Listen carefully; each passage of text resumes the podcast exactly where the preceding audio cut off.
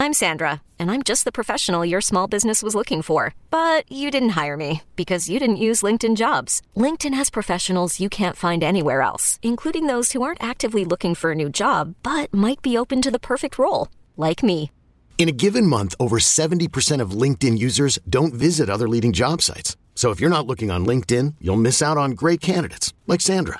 Start hiring professionals like a professional. Post your free job on LinkedIn.com/recommend today. At Alma, we know the connection between you and your therapist matters. But if you're already feeling stressed and burnt out, the idea of trying to find a therapist you really connect with can be overwhelming. That's why Alma's focused on helping you find the right therapist for you. When you browse their online directory, you can filter by the qualities that are most important to you. Then, book free 15-minute consultations with any therapist you're interested in seeing. And because 95% of therapists at Alma accept insurance, you can find care that's affordable too. You want to talk to someone, but not just anyone. Alma is there to help you find the right fit. Visit HelloAlma.com/therapy30 to schedule a free consultation today. That's HelloAlma.com/therapy30. Game time with Boomer Esiason. This week's guest is NASCAR's 23-year-old Rookie of the Year and 2022 Daytona 500 champion, Austin Cindric.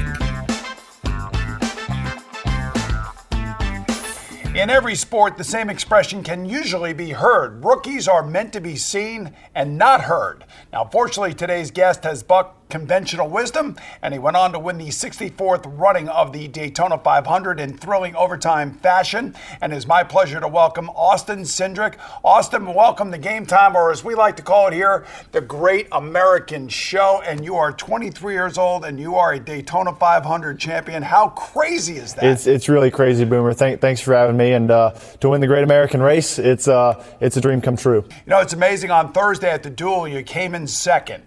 And I'm just wondering, after you came in second, did you have an inkling that you had a chance, really a good chance, to win this race? Yeah, I mean, to start the season this year, we've got a new race car. It's the next-gen car. It's a lot different from really the last two decades of NASCARs that we've had. And I was pretty confident, and it was kind of one of those things you almost want to take care of the car a little bit, go a little easy on the shifts, and make sure you save your stuff, because, you know, I did feel like we had a really strong car, really fast car. All the Ford Mustangs seemed to be really strong, so just kudos to the team, kudos to Ford for really providing us a great platform to go out and try and succeed with.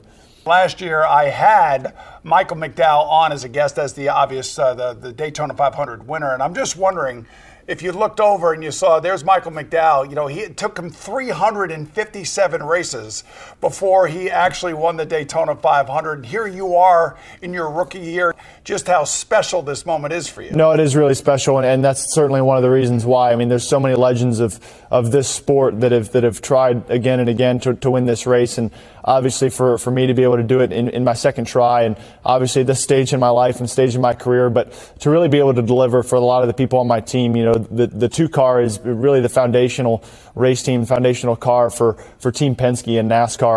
And there's still people that have worked on our team, you know, for the last 2-3 decades that were showing up to Speed Weeks with Rusty Wallace trying to win this race. So it's definitely really special for me to be able to be the one to deliver that, and to execute that, and to be part of that effort is pretty gratifying to see, you know, the amount of joy that, you know, success for me can bring to those around me. You know, in the NFL playoffs, we had some overtime games, and nothing gets more exciting than overtime and anything else. And then, of course, the Daytona 500 has got to go into 2 laps of overtime, and it's 2 laps to fame and fortune.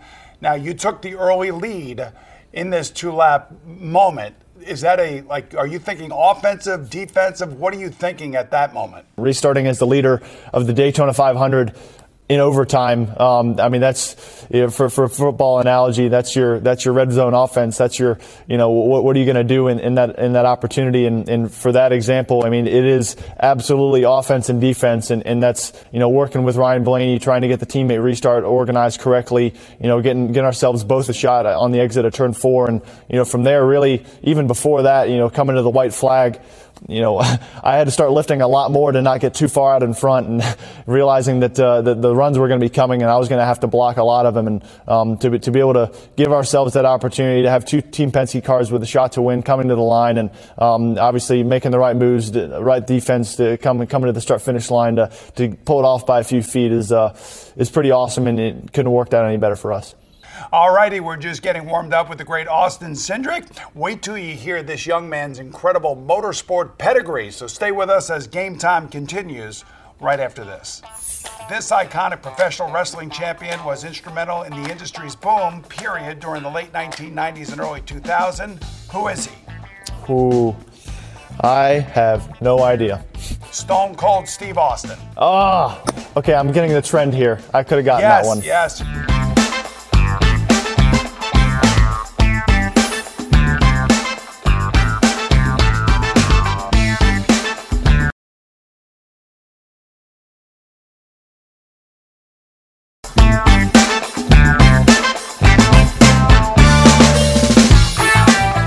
Back to Game Time. When Austin Cindric was 9 years old, he grabbed his dad's arm and said, "I have to have a life-changing discussion with you and Mom." After they sat down together, Austin informed them that he'd been thinking about it a long time, and I'd really like to try to become a professional race car driver. So Austin, both your parents worked in the industry. How did they take to that reaction? Well, my dad's immediate response was, "I'm going to be too tall." And I had one right back at him, and I told him Michael Waltrip and Justin Wilson are a lot taller than you are and I'll ever be, and so we got to figure out another reason why not. So, but both my parents have a lot of perspective on this sport, and both families have been part of this for a long time, and I think he knows how hard it is to make it in this sport, and you know the challenges you go through as far as being a race car driver. So I think that's the hesitation. And it definitely had to be my idea. Yeah, here's the amazing thing. Your dad, Tim, is the president of Team Penske. Your father, Carl, his father, Carl Cindric, built IndyCar engines. And meantime, your mom's father, Jim Truman, was a longtime IndyCar team owner who won the 1986 Indy 500 with driver Bobby Rahal. That happened 2 weeks before he passed away. I'm just wondering, you know, the history, the lineage, it's in your blood. You could just feel it, I would imagine. Yeah, absolutely. I mean, there's really been nothing else that I've had more exposure to, you know, throughout my upbringing than racing. You know, it's kind of all I've ever cared about. It's all I've ever known. So for me to obviously want to have a career, but also be part of the sport, and I've really found myself enjoying the role that I have and enjoying driving. It's been a lot of fun. It's all that really matters to me. It's all my life really evolves around, even at this point in my age. But it's a lot of fun, and it's definitely living a dream. You know, Austin, if one of my kids came to me and said, "Dad, I want to become a race car driver," the first thing that comes to my mind is, how much is that going to cost? And I'd like to know whether or not your mom and dad thought the same way, and how much financial support were they able to give to you? The ground rules that we kind of set up is, you know, things got a little bit more serious kind of through middle school, and when I started traveling a lot more for racing, is that my parents told me that they were going to help, you know, with my racing and help with my career up until I graduated high school. And if I had somebody else supporting my career after I graduated high school, then I'll go racing. And if not, I should probably think about college and think about doing something else, or find my own way to go make that dream happen. So by the time I was a sophomore in high school, I was fully supported in two different racing series, and you know from there it's kind of taken off. So those were the ground rules that they laid, and pretty amazing opportunity for me to have the exposure and have a lot of the supporters that I've had in my career really be able to, you know, elevate me to this level.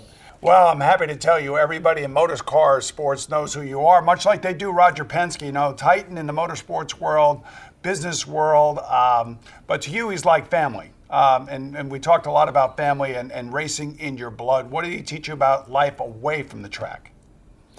Yeah, I can't think of many better opportunities I've had in my life, and whether if that's as a driver, as a competitor, but more or less as a person, you know, to grow up around Roger Penske and see the example that he sets as far as, you know, how he treats his people, his level of professionalism, but also being humble at the same time. Like you said, he's a titan in the business world, he's a titan in the motorsports industry, but to be able to be exposed to someone like that and see someone who goes about things the right way, you know, if I can be half the man Roger Penske is, I'd call life a success. So I see no greater opportunity that I've had in my life than to understand that and to be able to try and live through his example. But and that's why you see our team so successful. You know, he says it all the time, and is that human capital is our greatest asset as a race team. And you know, surrounding myself with the best people and the people he puts in place to get the job done, it certainly makes a difference.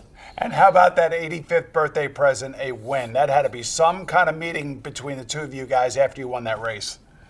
Yeah, it's not his first Daytona 500 win, but I think he'll take that regift anytime. Certainly an amazing day. So happy that he was able to be there and share that moment with him and be able to deliver for the captain. It's every racer's dream, and to be able to race for him, it's pretty special. All right, we'll return with Daytona 500 champion Austin Cindric right after these messages. Brought to you by the Ford Bronco Sport. Built Ford tough. It's time for a change. Instead of working from home, work from your luxury suite at Midtown Manhattan's crown jewel, the Kimberly Hotel. Now offering special monthly rates with the most impeccable safety and hygiene protocols to keep you safe.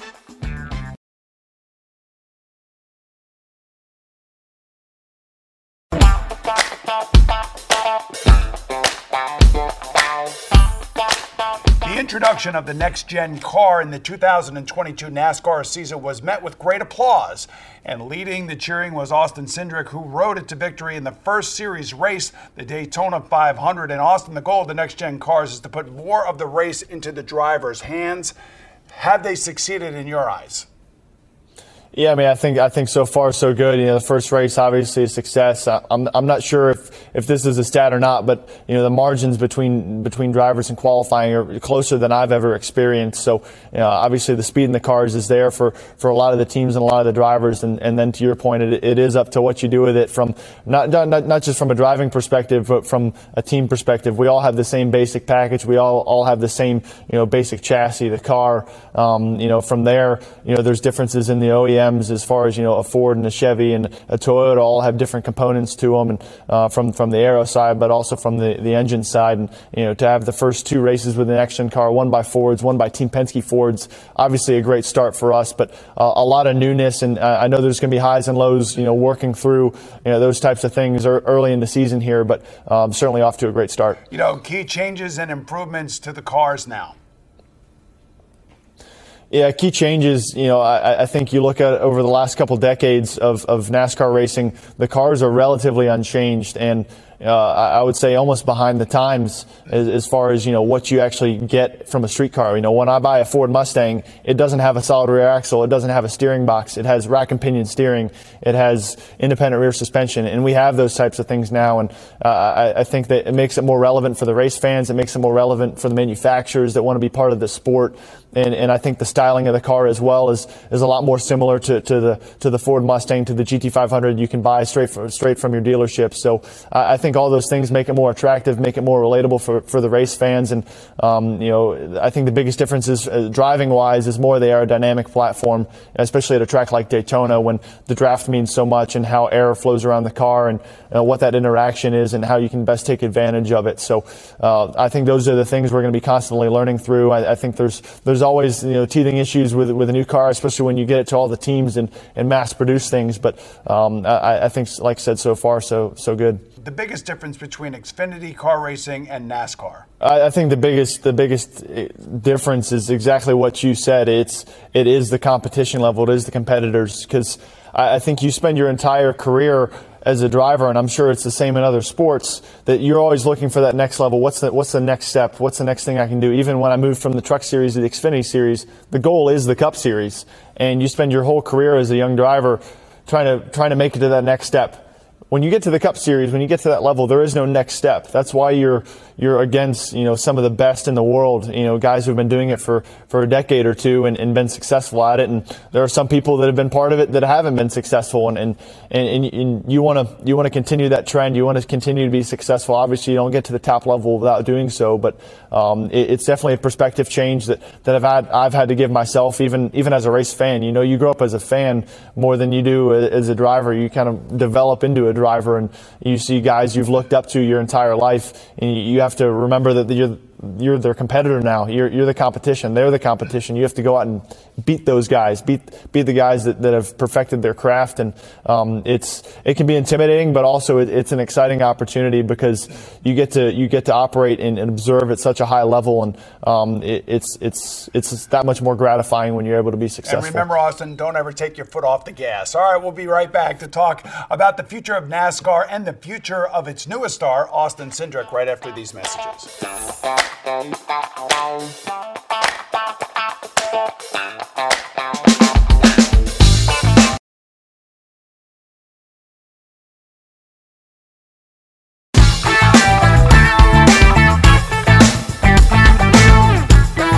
Welcome back, everyone, as we continue with Austin Cindric, who is coming into prominence at a time when tradition-bound NASCAR is undergoing some profound changes. And we were talking about the car, but winning the Daytona 500, as you guys call it, the Super Bowl of your sport, is kind of a wacky way of doing things, I think. It's like backwards.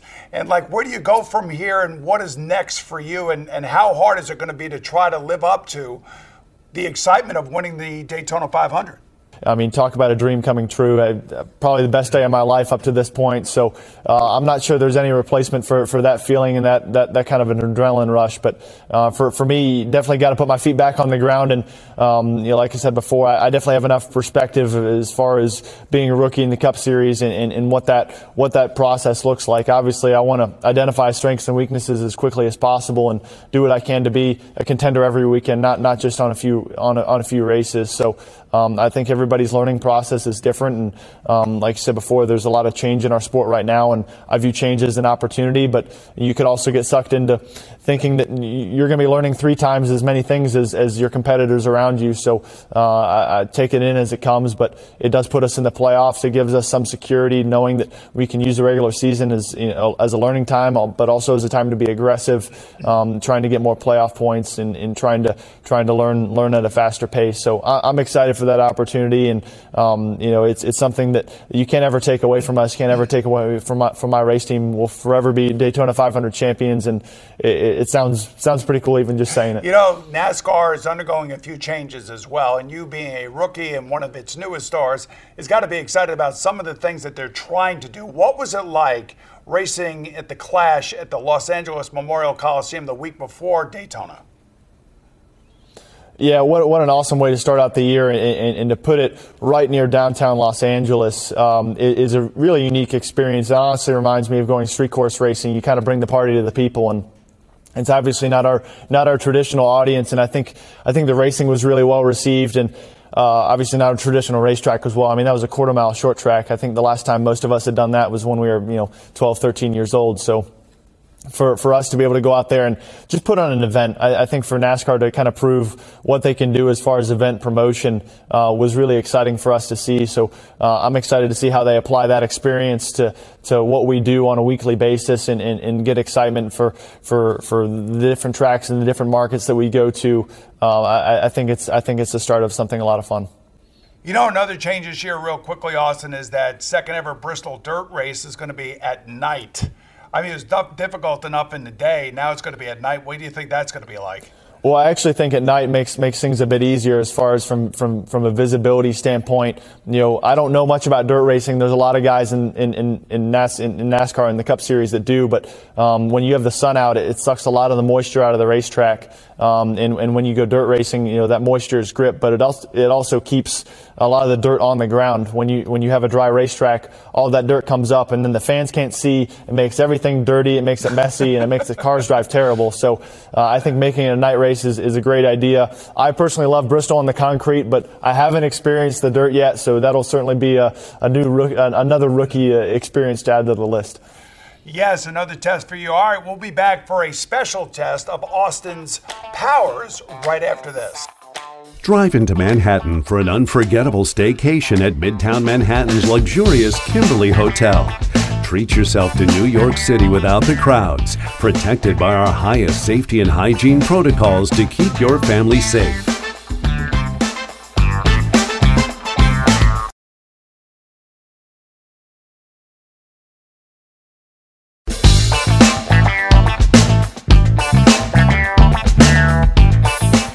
back with Austin Cindric, who arrived at Daytona for Speed Weeks only to find that the sign on his garage stall had his name misspelled. Is that true, Austin? This is true. We got it quickly resolved with the razor blade and took the edges off of the E and made it into an I, and no problems. I have a feeling that they're going to get it right from now on. So listen, I got a few questions that I want to ask for you because I know you're a fierce competitor, and we like to call this game Austin's Powers. Yeah, baby. You ready to go? Let's do it. All right, here we go. On the day before you won the Daytona 500, another Austin won the Xfinity race at Daytona. Can you name him? Austin Hill. That's right. All right, this iconic professional wrestling champion was instrumental in the industry's boom period during the late 1990s and early 2000s. Who is he? Who? I have no idea. Stone Cold Steve Austin. Ah, okay, I'm getting the trend here. I could have gotten that one. Yes, here we go. This Austin was a one-time teenage tennis phenom who won the 1979 and 1981 U.S. Open Women's Championship. Can you name her? Is there an Austin in there? Yes, Tracy Austin. That's who it is. Tracy Austin. The only reason I know this is because I have the answers in front of me. And here's the final one, and I bet you get this one. Only two Austins have won the Daytona 500. Who was it who won besides you? Austin Dillon and then myself. That's exactly right. That's awesome. Yeah, baby.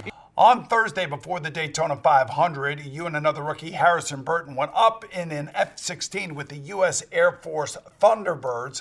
Man, what was that like? I know I've done it. It's crazy, but did you enjoy it? Man, I could talk about it for a long time. What an experience. As someone that grew up loving Star Wars, that's probably the closest I'm going to get to flying in an X-Wing. So what an awesome opportunity. The Thunderbirds were at the racetrack, I think I've done enough in my life to kind of know the limits of my body, but to understand the limits of the human body and to understand, what those guys go through, let alone when they're trying to defend our country. I think it's great perspective on our military and what they do and what the Air Force goes through on a daily basis. But to pull 9Gs, to feel the blood rushing, out of your head and into your feet, and experiencing tunnel vision and having to do all the G straining and the proper breathing technique. It's no joke. I mean, that is some serious stuff. Our thanks to Austin Cindric for joining us today. And to all of you out there watching, I'm Boomer Esiason, and I'll see you again real soon right here on Game Time.